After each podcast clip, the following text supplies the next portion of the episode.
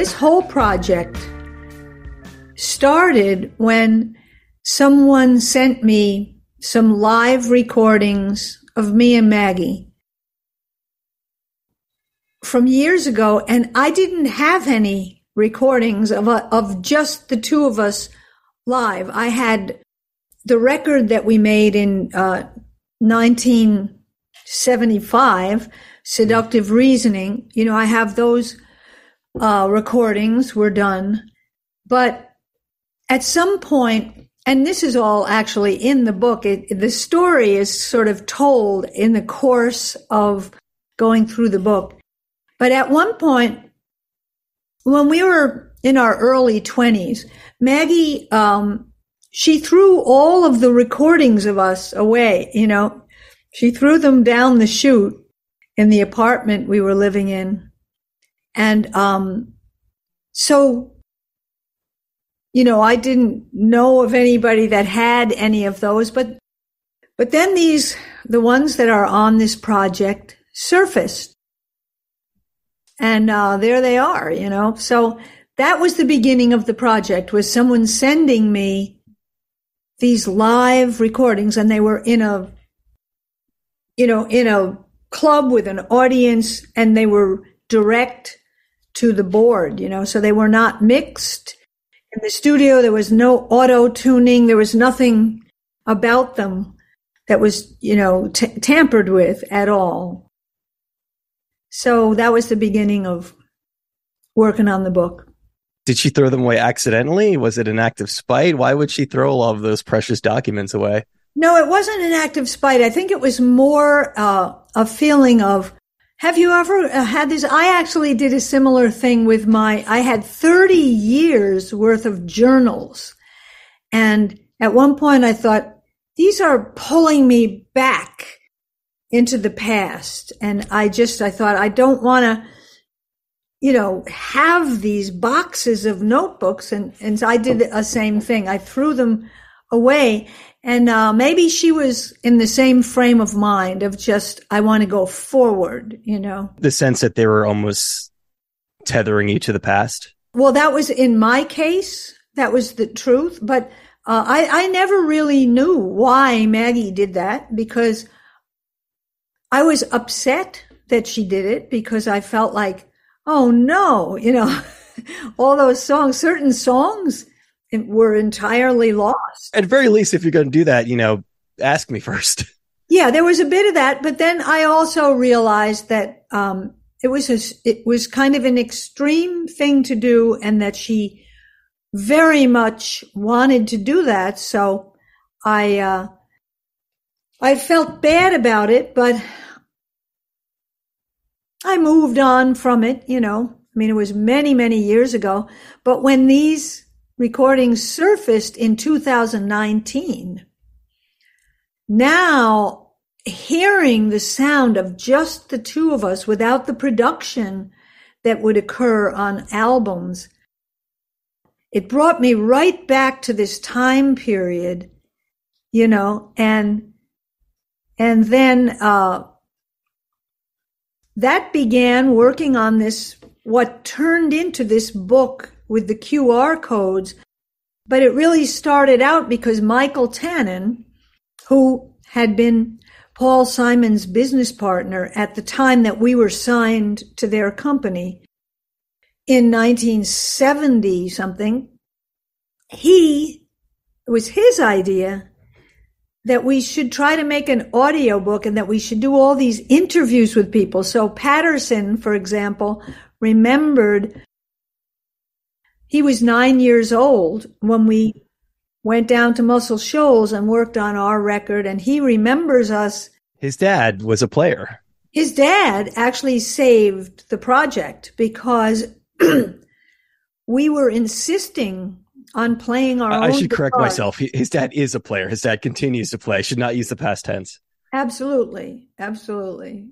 Yeah, David is, he's amazing. He helped pull the, the project together? Well, I would say he more than helped it. I would say he and Jimmy Johnson, they saved it, because we were sent down there to work at the, the whole idea. I don't know if you can really relate to this, but in those days, the whole ball game was trying to get on commercial radio. Do you know what I mean? Like nowadays, there's all these outlets for alternative type of things. But then if you signed with someone like this, our record came out on Columbia Records, they wanted a radio hit. They, you know, they weren't doing you a big favor by signing you, you know. So that record took a year and a half to make, and we were sent over to England. And we worked with Paul Samwell-Smith over there on some tracks. Then we were sent back to New York. Let's now go down to Muscle Shoals and see, because they were famous for making hits, you know. So Barry Beckett was the piano player, and he was uh, given the job of producing this, us, our record. And he quit over the issue of us insisting that we play our own guitars, because we had we had only played with each other for like eight years, and we had these arrangements that were, that's all we knew how to do. You know, I didn't really know how to sit down in a jam session and play along with Beatles songs. You know, we just, we worked on these songs that mainly Maggie wrote.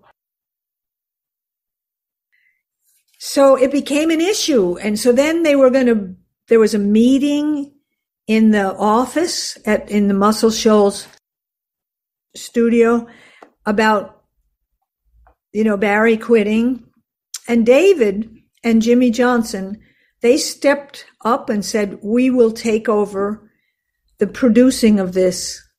And uh, they, I really think, of, think back on that and realize that they saved this record.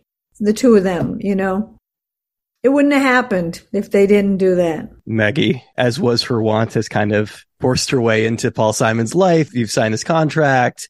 You've got this album coming out. You're recording with world-class soul musicians at Muscle Shoals. It must have felt like you had made it at that point. Well, no, because you see, we, uh, if you, and when you, when you read through the book, you'll see that what happened was we went, our father brought us to audition for uh, a radio show here in New York with a guy named Izzy Young. He was part of the scene in the nineteen sixties, and he had a show on W B A I, a folk music show. So we went to audition for Izzy Young, and Dave Van Ronk happened to be visiting Izzy Young, and he heard us. And he brought us around the corner to his apartment where we met his wife, Terry Thal, and she started managing us. So she's the person who told Maggie that Paul Simon was teaching a class, you know, at this building at N Y U, and we were not students there, you know, so, but she, she knew what day the class was, and she went and waited for him. She managed herself out of a job, it sounds like. Well, no, because actually she, Terry Thal is a very interesting person, and she's writing a book about her experiences.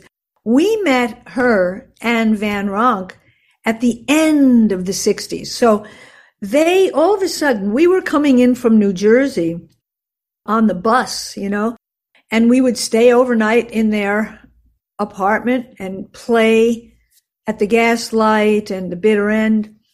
And they kind of took us on board, you know. I was fifteen years old at that point. You know, it was, we were, we were really just kids, you know. And they, and Terry was the person who had us audition for this group called the, the Coffee House Circuit, who sent people around to colleges. And they offered us a contract. So I was, that's, that's how I spent my senior year, was traveling all over the country with Maggie.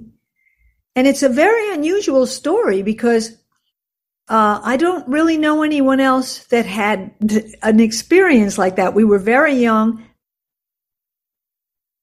There were lots of runaways at the time, you know, people running away from home. It wasn't that. We were being hired. You had to show up in West Virginia at the college that you were playing. Then you had to show up in Wisconsin. You know, we went to all these places and we had never been anywhere before. So it was really like this kind of wide-eyed, uh, you know, two girls traveling around by ourselves for about two years. I know there was a sense in which, you know, your father played a role, whether accidentally or intentionally, of really kind of getting the ball rolling on your career. I believe you dropped out of school in order to pursue this. What were your parents' feelings about that decision? I didn't have to drop out of school because we lived in a town uh, called Park Ridge in New Jersey with a pretty small high school.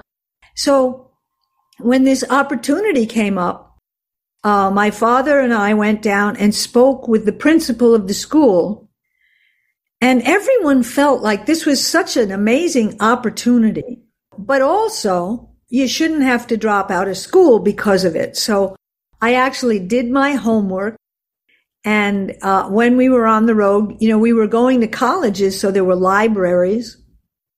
You know, you could go in and do your term paper. You could read about, I remember doing a term paper on John Keats, you know, going to the library, reading.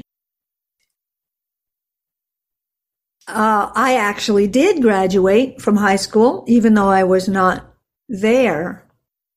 My mother was much more, she felt that I, in particular, was too young because at that point I was sixteen, about to turn seventeen. And she felt like, you know, she's too young. But the thing is, the organization that was sending us, you know, we went to their offices and stuff. It was a very almost wholesome kind of seem, seeming place. It wasn't like, oh, you're going to go off and run away from home kind of thing. You know, we were very much monitored. If we didn't show up at the next place, you know, there would be someone would send out a flare. And it's very different from now. You know what I mean? Like you didn't have, you didn't have like lots of kidnappings. I, I don't ever remember hearing of anyone getting kidnapped. People in my generation, you know, I'm about to be seventy, you know, so this was like the, er- the early nineteen seventies. Everyone was out and about, hitchhiking around, you know, you, there was this whole culture of young people that were on the move at that point. I'm from San Francisco originally, so I'm very acquainted with how that went down. But uh, I can also very much see your mother's point of view. I, I think that was a fair, a fair concern that she had, I would say. Absolutely. Yeah, I think it's very different for, for your generation, you know, because there's been a lot more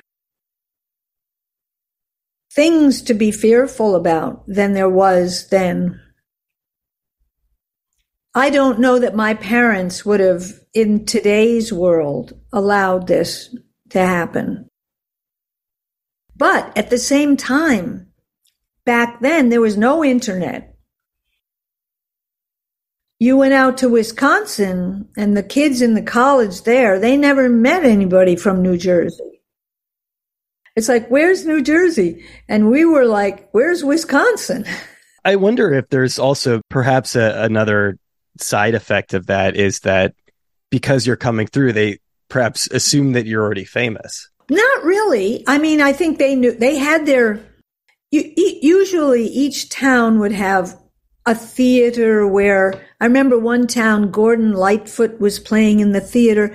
We were playing in like the student union where somebody had set up a coffee house. So people didn't think of us as famous, but there was something kind of exotic about these people showing up and doing a show in the student union. And there's in the book, there's actually a little clipping from one of the college papers with a review of our show. And I think the review is, is very accurate. We were kind of awkward on stage, you know, and we were learning our craft, really. We had six nights a week on stage We had all day long. Maggie wrote these amazing songs during that period. And um, and then we had all day long to work on the music. And then we'd have these long drives across these states. And the thing was that the states, you you really got to know, like, oh, this is what Iowa is like, you know? And then you'd be like, wow, Louisiana, each place had a character about it. And and it's so like now, you know, where you hear like red states and blue states, there was nothing, there was nothing like that. You, maybe we were in a place that was a, where people politically were conservative. I don't know. You, but that was not a thing about the states. You know, it was like they had their character was like Iowa, corn. You know, you'd have a certain breakfast. You'd get a certain breakfast down south that was different from out west. And, you know, we just developed this kind of love of all the different states. Whereas now it's like people are like, Texas, ah, you know, like you got this divide, you know, that was not there then. This is something that I always try to, to contextualize for myself is sort of sort of appreciating that that perhaps if the two of you had been Black women at the time, it might have been a vastly different experience going through some of those areas. I can't really say because I'm not, you know, we weren't. There were divides at the time. I think they just kind of manifest themselves differently. Yes, but I'm not even saying that the places themselves were, were not divided. I think part of it had to do with our uh, naivete. We had never been anywhere. You know, we had heard the names of the states, you know, in school, you'd study, you, you realize that like Arizona is out west, but you don't really know where Ohio and Illinois, you know, and w- where they are. So when we went through these places, it was a very direct experience of the place. Maybe we were fortunate that we didn't run into some trouble, you know.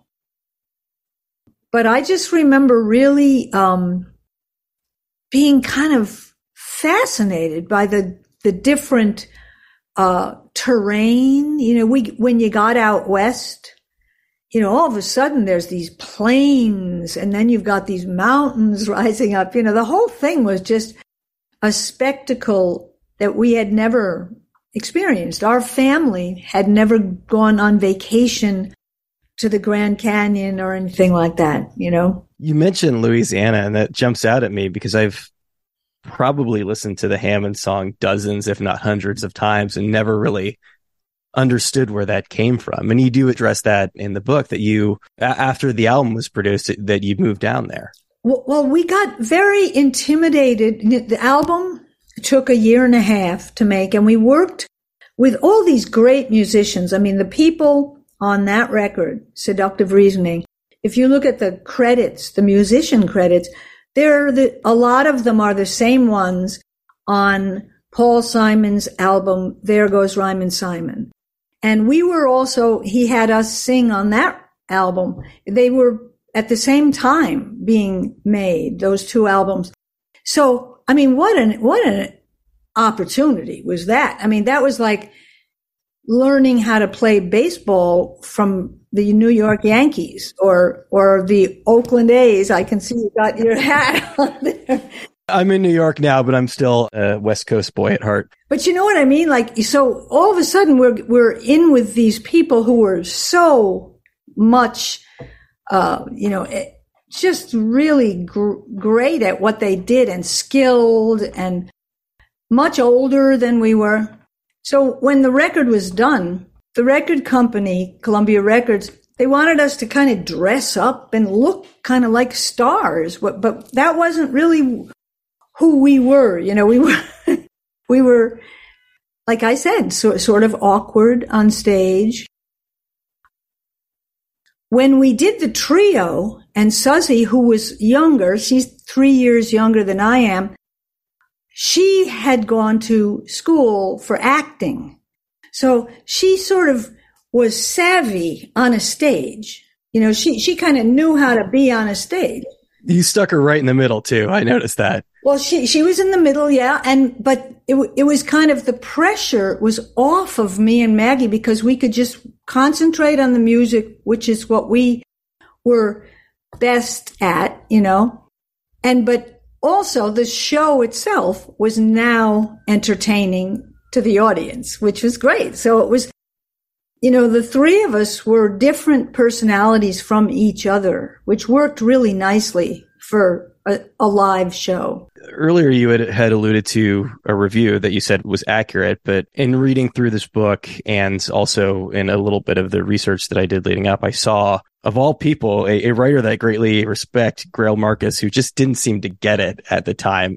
Do you feel like that was the case for the first maybe several years, that people just didn't quite get what you were doing?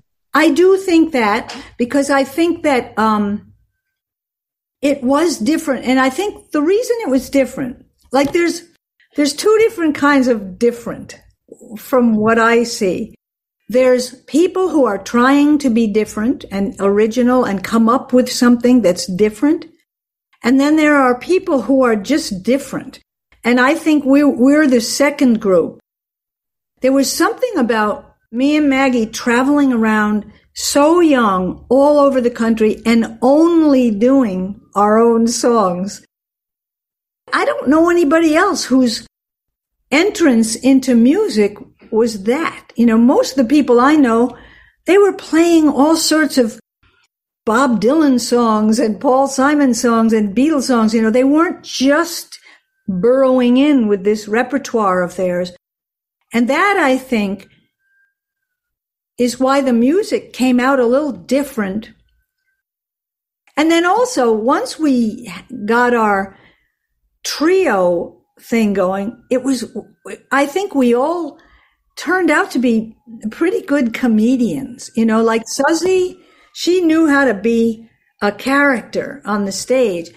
And Maggie and I just kind of found our character. Maggie, she had the almost Harpo Marx kind of thing. She, her personality was naturally that way in a social situation, although not necessarily in a private thing. She was very active and talkative in private, but her thing was to be sort of inward. On stage, uh, we did have one number, this song, The Angry, Angry Man, where Maggie all of a sudden explodes and starts dancing. It always reminded me of like African dance. You know, she just exploded. And, and, you know, of course, the audience went wild. She was, you know, I think all three of us were good comedians in the sense that you'd read the room. You know, there were certain things that we said every night, but then you'd follow a thread if, if you started to interact with somebody in the audience or with each other and stuff. So the show was fun. And I think that maybe the Greil Marcus problem was that a lot of people, they thought the, the music and the songs were not deep because we were so entertaining, you know. But I think that now, in retrospect, when all there is are the records, there's no more of the live thing. I think people listen to them now and, and realize that, wow, there was a lot of depth there, you know? You're featured on Tiny Toons. Right, right, right, yeah. Ugh, I'm exhausted. Maggie, let me drive. Yeah, let Suzy drive. That way I can find out if there really is life after death. Ouch! Quit! Grow up. It was a beautiful little short, and I think it really, I assume you worked very closely with the, the writer on that, um, but it really captured what uh, what I've come to appreciate about the group is there's, because of all the things you said, there's there's an idiosyncrasy there that I think has made the group last, that that maybe if you had conformed a little more closely, maybe we wouldn't be having this conversation right now. I think that's very perceptive of you, you know, and it's interesting. I've never talked to someone who came to our music through the Tiny Toons thing, but we worked with the animators. They came to our show and they drew those characters. And then, of course, we did the singing and the voices were kind of sped up a little bit like, you know, the chipmunk. Pitch shifted. Yeah. And that was really a fun experience, you know. Again, because you didn't go through the traditional channels, that there was something very unique about that. And there's something about uniqueness that has longevity in the way that conforming often doesn't. Yeah, that's an interesting observation. Are you a musician yourself? I have no aptitude for it at all. Well, music really needs listeners. That's what I've noticed. You know what I mean? You know, it's it's it's a pleasure to talk to you be, because you've paid attention to the music. You know, sometimes I'll do an interview with someone and I can tell that the person has not really heard the music. There's so much to listen to out there that you can't really blame someone for not, you know, hearing everything that is out there. But it is a pleasure to speak to you. One of the things that's very interesting to me about what you do is there's a lot of built-in beauty there. You know, the two of you and then the three of you harmonize incredibly well. You listen to the Hallelujah chorus, and and I think that that initial beauty pulls you in at first, but then you sort of start to discover what is what's different and what's unique about the band. Yeah, and I think one of the things about the songs, like when I listen back now, because at this point, when I listen to things we did fifty years ago, I'm like an audience member more than a person that's doing it. You know, I'm I'm listening as almost as, as if it wasn't me that did that, you know. And um, what I notice is that there's a lot of poignant moments in our music. There's a lot of times where, like Maggie's song, The Coat, the, My Winter Coat, you know, that's an eight minute song in which she's describing the things about her coat. And every time I hear that song, I'm like so amazed at the poetry that she found about that. And then also the music, she came up with all the harmonies. She programmed those uh, synthesizer parts on it. And to me, there's moments during listening to that where I just feel so almost um, melancholy. And you think, how did you wind up feeling melancholy with a song about a coat? Given that she passed not all that long ago, I think that that's probably baked into it too. It can be difficult. It can be bittersweet to go back and listen to this music that she was, when she was so vital. Well, that's true. I think you're right. I think that's part of it. But I also think that there is something about that song, The Coat, and it's in the harmonies and the phrasing of the, of those lines that I remember when she first played it for us, thinking, you know, wow, you know, I feel like I'm going to cry. And yet you're, you're just talking about your coat, you know. The Roaches did quite well for them, themselves as a trio. What was your relationship to the duo's music? Well, you know, for me, um, I was not a, I was not a person as a child that wanted to be a singer or wanted to go into show business or anything.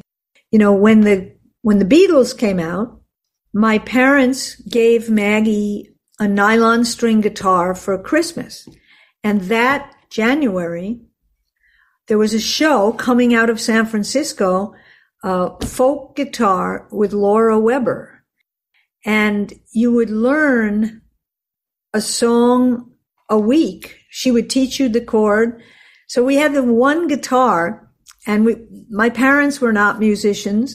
You know, Maggie and I and my mother, we would pass the guitar. Now it's your turn to make the A chord, you know, and, and Maggie immediately started writing her own songs. And then our father, he took one of the one of the songs that we were learning, uh, the Midnight Special. He took that song and wrote words for the local politicians in our town, that the Democratic po- politicians. So my parents were were Democrats, but we were in a Republican town, you know. So the Democrats never won. But we were asked to come and sing this song at the V F W Hall. And then there was a state senator at the dinner dance, you know, and we got up and sang our song about the, the uh, candidates. And the senator asked us to join his campaign and sing a song about him. And then the governor jumped in on this, and we, we started getting asked to go to these political rallies. And that was, I was in the grammar school at that point, you know. So it was like, um, that was our first experience of, of performing, was singing these kind of campaign songs. And one of the things we had in our house was we had a record, because our father was in the advertising. He used to do commercials for Chrysler. Here's the book, Laura Weber, Guitar, Folk Guitar with Laura Weber. And what you did was you sent away for the book. And then in the book would be songs.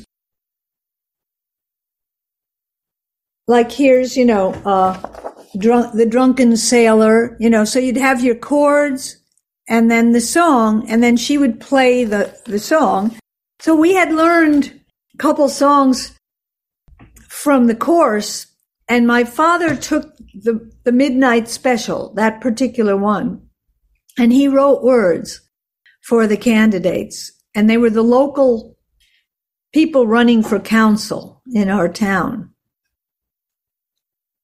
So um, it's kind of, oh, because we had this record, because he worked in the advertising thing, he was always in studios doing his work, and he would come home with sometimes the strangest albums that nobody else, like none of your friends had, had any, any of these. They must have been giving them away, you know, at the studio. And one of them was called Sing Along with Millard Fillmore. And this is, I've actually run into people who had, they, they had that record when they were a kid. Rarely, but every once in a while, somebody says, I had that record too. I think at this point, most people couldn't even tell you who Millard Fillmore is. Well, you know what? I couldn't either. You know what I mean? I just well, he's a remember- former president. That, that's enough. Exactly. And then, and so there was a song about these campaign songs. So we had this record in our house and we would sing along with all these campaign songs. So it was very natural to take the midla- midnight special and turn it into one of these songs. Like, so I'm going to demonstrate. Do you mind? By all means. No, absolutely not. So, you know, we had learned, you know...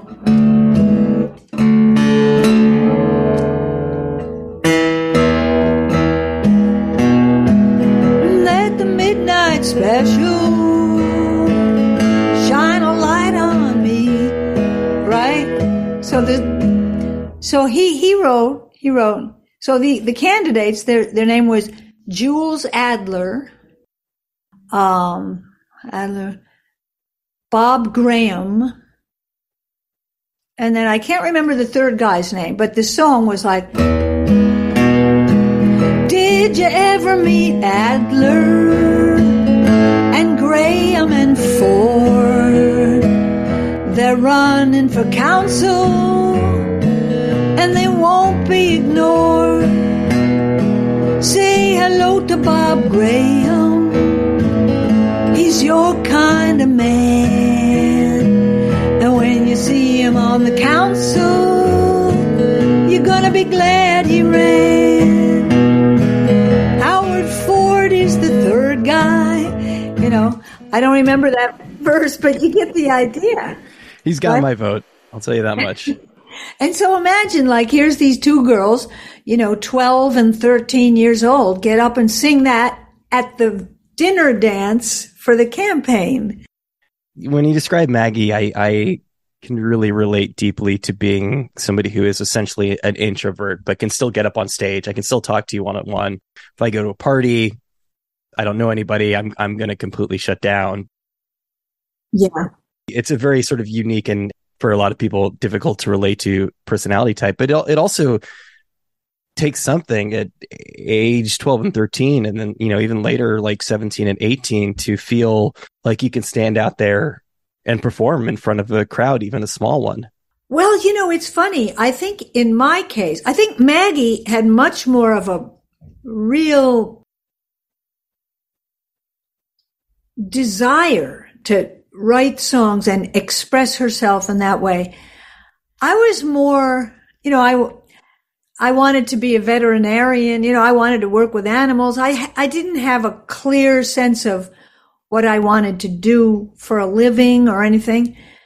But I really did get swept up into this because when we were singing these campaign songs and then eventually wound up going on this coffee house circuit, I think one of the reasons for me that I wasn't overly nervous about performing is that that wasn't something I had really wanted to do. So I didn't have a lot of heroes that were like, oh my God, I can't believe I'm meeting so-and-so, you know.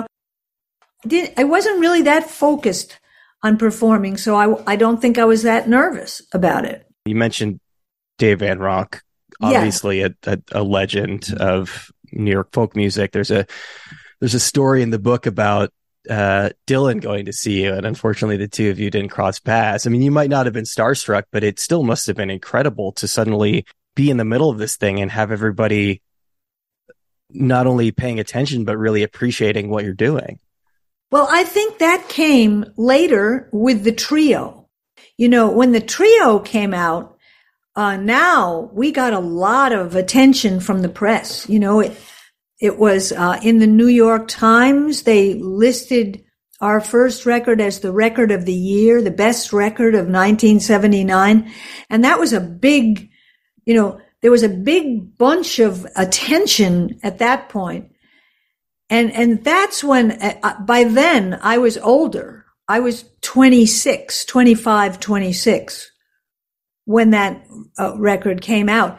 And, and I remember thinking, like wherever we went, people were so happy. The audiences were so great that I remember thinking, oh, this is like the Beatles. We're like the Beatles, you know, they're, they're, they're like screaming, you know, and, and I didn't, now I look back and I realize that that's a point in your career. If you're lucky. If you're lucky, that's, but then after that, you better come with something else. Quickly, you know what I mean? Like, I didn't know that. I thought, oh my God, this is, we can stop now. This was a big reaction to get, you know?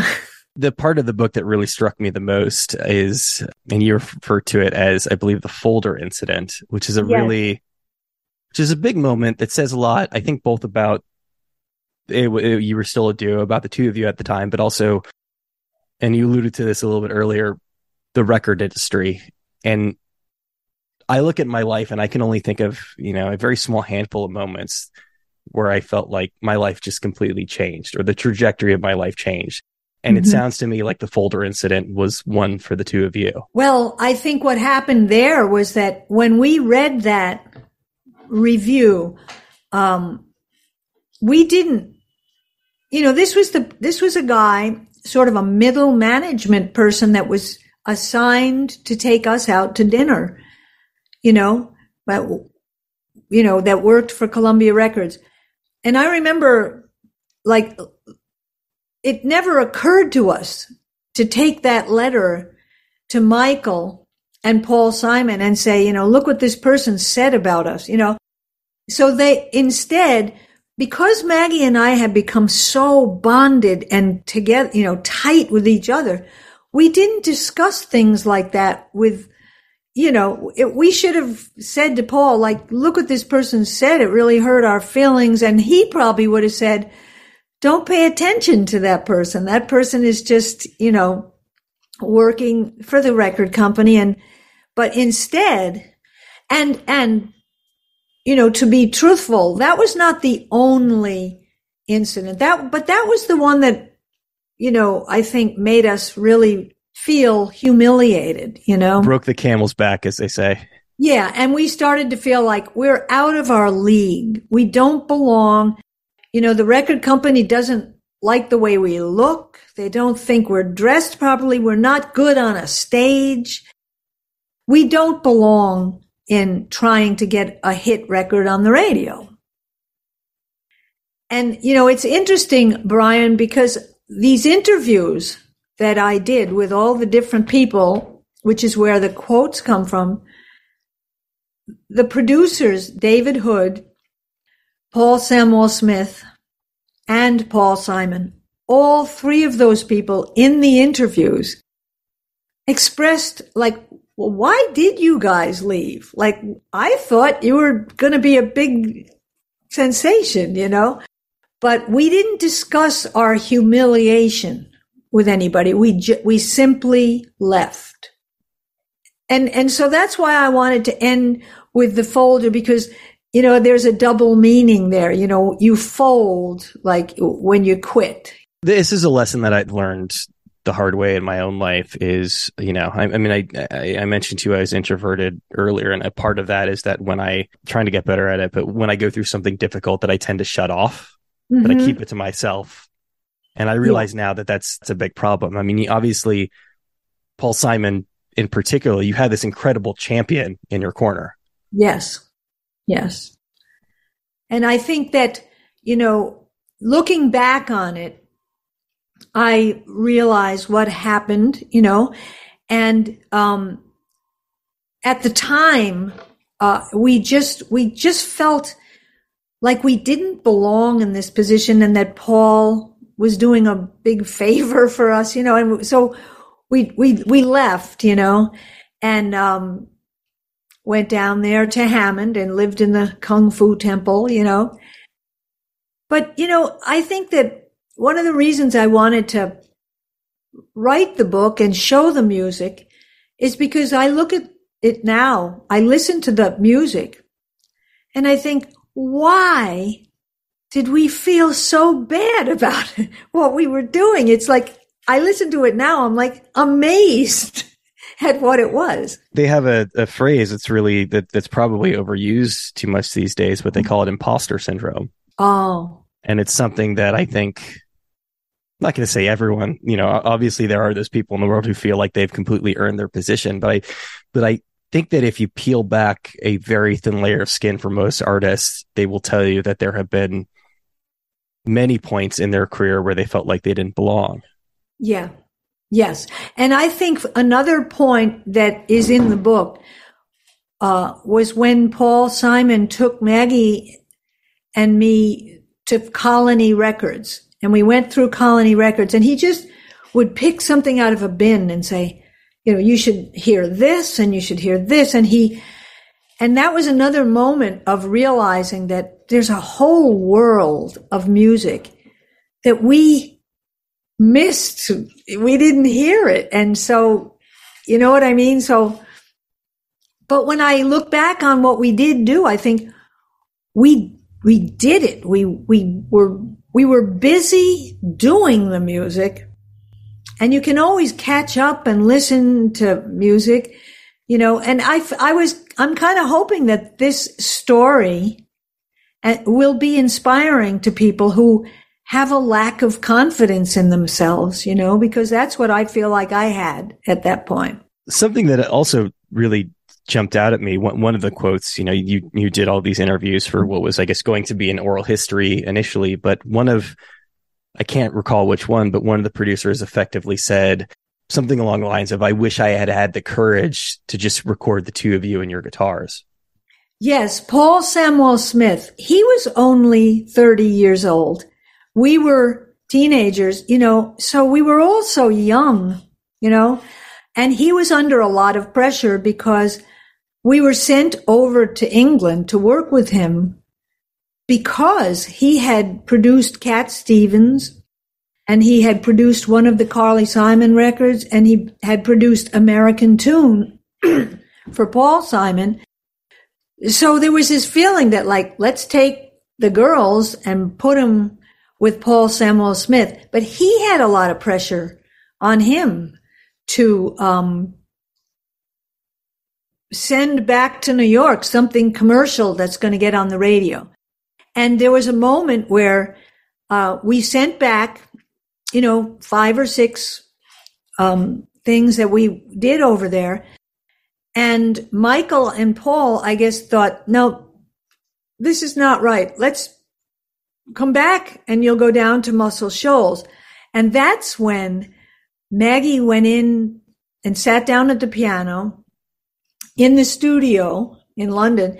And then I brought my guitar out and Samwell-Smith recorded what we did. And it was this extended version of um, Down the Dream, which is actually Suzy put on the tribute record that she made to Maggie.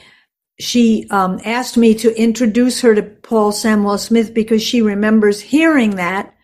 And it was this long improvised, it was a side of Maggie that I think what Paul Samwell-Smith was saying was, because he always talks about that track as being the best thing we did over there.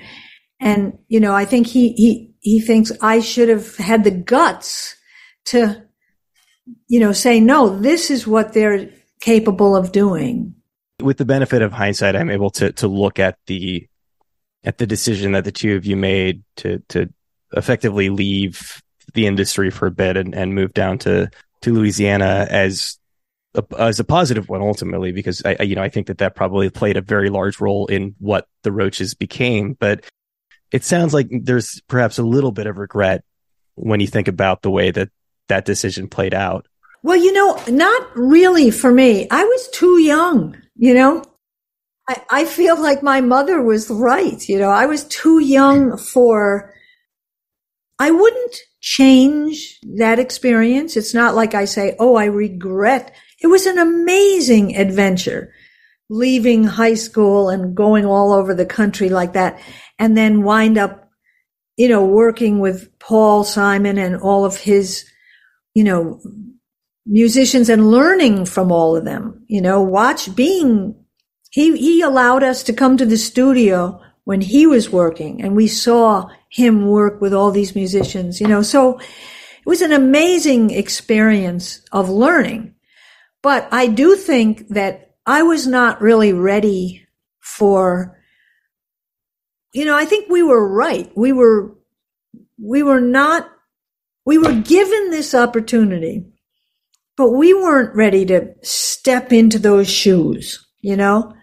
Uh, and I remember Paul said something to us, which he probably doesn't remember saying, but it made a big impression on us. He said, he said, you guys are really great at getting attention, but you have no idea what to do with it when you get it. And I thought that was really true. It was like we, a, sh- a light would shine on us and we were like a deer in the headlights. We would just freeze. But when the light shines on you and Suzy's in the band, she's able to absorb that light, it sounds like. Well, I think what happened there was that Suzy was trained in being on a stage. You know, she had three and a half years of, um, she went to SUNY Purchase, which is known for its acting school. She was a major acting major and she was in a lot of plays. She was trained by people what it, what to do on a stage, you know? And I think when she came into the thing, I learned a lot from Suzy about being on a stage, you know? And I think Maggie and I started to relax a little because Suzy was sort of getting the audience to respond to all of it, you know? But so I don't really, I don't, I would never trade the experience in that we had because it was really special, you know, it was really, and, you know, we probably had to quit at that point. The two of you have that conversation. You, you have that meeting with the record company. You, you move down to to Hammond. What are those conversations like the first day you're there? And and and where are you as far as whether or not you think you're going to continue doing this music thing? What happened was we had met someone on the Coffee House Circuit, uh, and he kind of traveled with us for a while on the Coffee House Circuit. We went, he uh, came to, we met him in Louisiana and then he came to um, West Virginia, and we traveled around together a bit. And out of the blue, he sends a, a letter to us in New York, and it's got a picture of him with his head shaved and a cape, and he's on a motorcycle. And the le- the note said, "The tongue is soft and remains. The teeth are hard and fall out." And that's actually, I believe, a Buddhist phrase of some sort. But that's what the letter said. And then he said, "Come down to Louisiana. We have this Kung Fu temple." And it was an abandoned uh, building that this group of people had moved into. And we were, they had Kung Fu classes, Tai Chi and yoga. And, and it was in rural Um, Louisiana, Hammond. At the time, Hammond didn't have a highway that went through. It was, you know, a two-lane road to get there. And so we we gave up the apartment in New York, went down there. That sounds like a little bit of kismet. When you did go down, though, I mean, were you playing music? Did you think that you would at some point return to all of this? Uh, no, we were very, um, I remember feeling, I was probably twenty-one at that point, and I remember feeling like a has-been. You know, I felt like I've already missed the boat. You know, we had this opportunity and I'm, it, it's over. And I was, um, we got jobs in restaurant and waitress jobs, you know, in the, in the local town. And we did not play music. Um, Maggie did write the Hammond song while we were down there, but it's not like we sang it together or anything until when we came back to New York after about a year of being down there, or maybe even less. Uh, we started Christmas caroling With with Suzy. She was on break from school, and she came in, and we worked up these three-part arrangements of Christmas carols. And then when Christmas was over, it was like, let's keep going, you know. Let's, and so that's when, and the Hammond song was one of the first ones that we worked on, because there was a song, you know, and uh, Maggie had written it when we were down there. Beyond the theatricality that we mentioned earlier, how does how does Suzy entering the band change the dynamic? Well, you know, three is very different from two uh, musically. You know, there's a lot more room in a two-part thing. A three-part thing, you know, you've got to figure out. And we were always... Um, We always put everybody on a different note from each other. That might be a sim, a sibling thing. You know, sometimes you get three parts where there might be like two women and a man, and the somebody might be an octave below because of their range, you know. Um, but we used to rehearse. We were famous among our friends for the amount of time we spent on the music and the rehearsing. The three of us, we would get in this room and work through, you know, how the arrangements were and write the songs, you know. And we we got together from Monday through Friday, from one o'clock to five in the afternoon, like it was a day job. And then we had our waitress jobs around that. Like you'd go to your waitress job, and waitressing was great because you could shift your hours, you know, and uh, it was much cheaper to live in New York then. You were generally the, the high voice, is that right? Is that just come down to your natural singing range, or how, how, how does everybody sort of settle into their parts? Yeah, I think it does. You know, Maggie had the widest range of all of us. She, at times on the record, you, you might think it's me, but it's her. She could go almost as high as I could. And she was also down in the tenor range. So she had a, a lot of more leeway. Suzy sang often the inner parts, the middle inner part. And, and those, I think, are the most difficult, because when you, you hear that high voice and you hear that edge of the chord, but hearing the middle of the chord is, um, you know, That's that's hard. That's harder to do with three parts, I think. I know that there were points that you had gotten back together over over the years. I mean, it sounds like the three of you, certainly the two of you, but the three of you were remained quite close. But when and why did the Roaches end? Well, I think I was the one, the first one that really wanted to get out.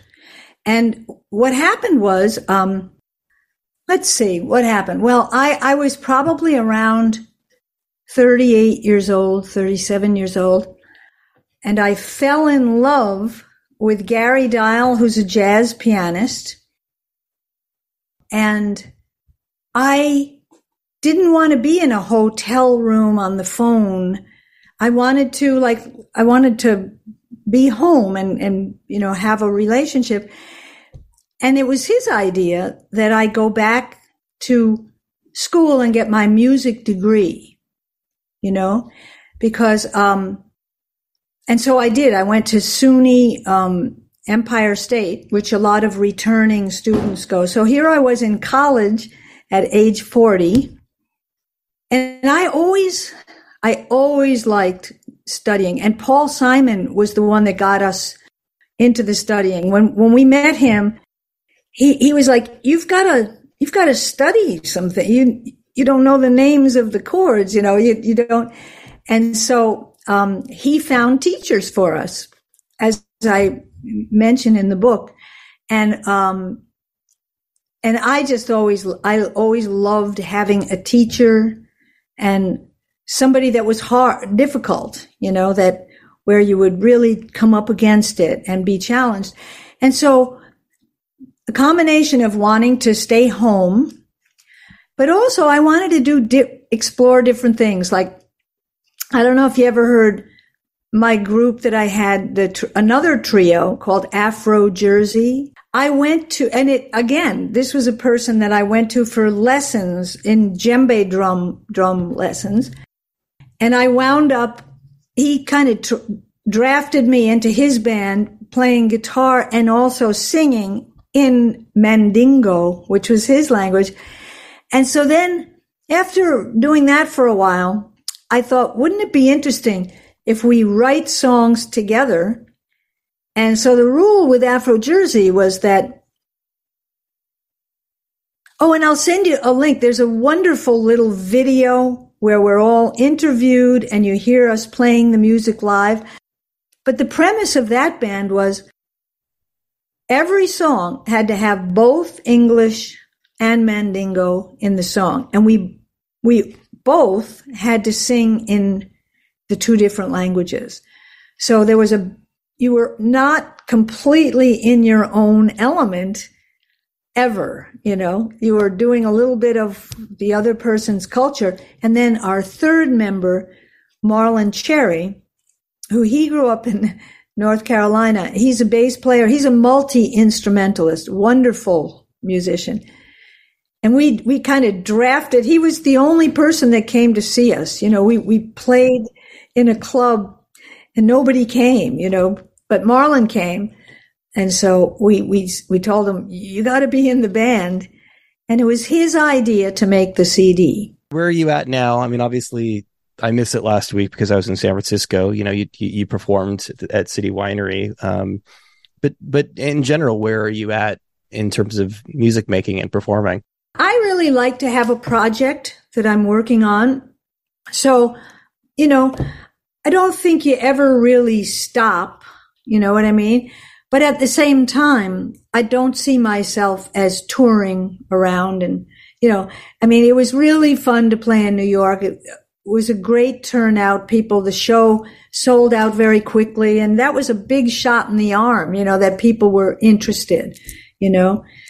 So I, I will probably do more things here and there, you know, but it won't be like I'm going back out on the road, you know. Do you and Suzy ever perform? No, uh, we don't.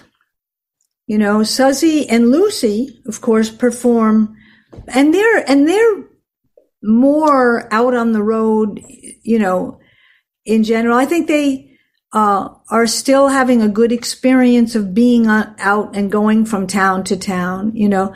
But I think, I'm not sure, maybe because I got started so young with it, it really, by the time I was your age, I was over it, you know. I was, I was like, I want a home. I want to live somewhere. I want to get a cat, you know.